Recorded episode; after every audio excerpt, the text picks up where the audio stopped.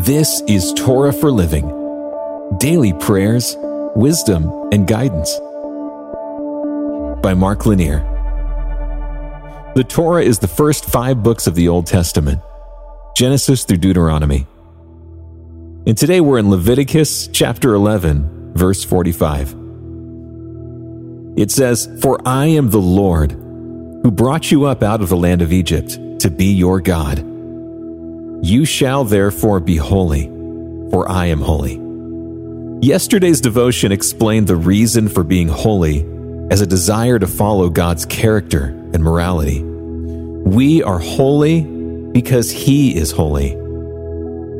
Today's passage continues the theme of holiness, but today there's a slightly different slant on why we are to live holy lives. God says that His children should be holy not only because God is holy, but also because of what God has done. The acts of God should motivate our life's choices and behaviors.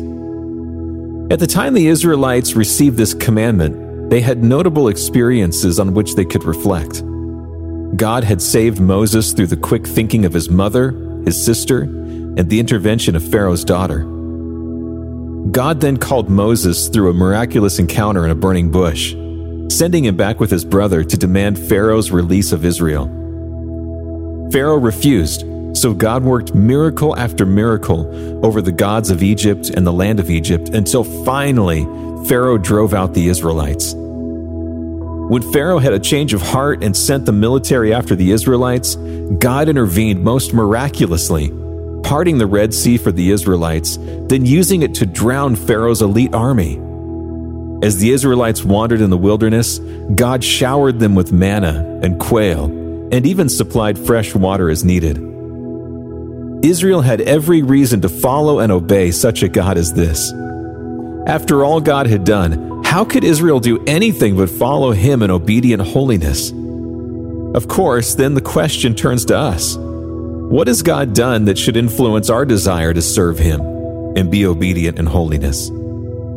Each of us needs to answer this question personally, but if we're honest, the list is long. I start my list with the joy of life and God giving me an incredible family and working up the family tree, parents, sisters, grandparents, etc., across the family tree, my sweet wife, and down the family tree, children, grandchildren, with hopefully more to come.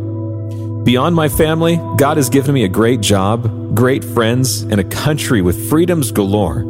A super church home, food, shelter, safety, education, health, the list goes on and on. How can I be anything other than grateful? How can I choose any course of conduct besides what my Father instructs?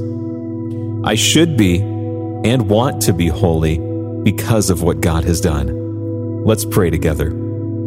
Father, Make me holy, aid my life, teach me, correct me, guide me.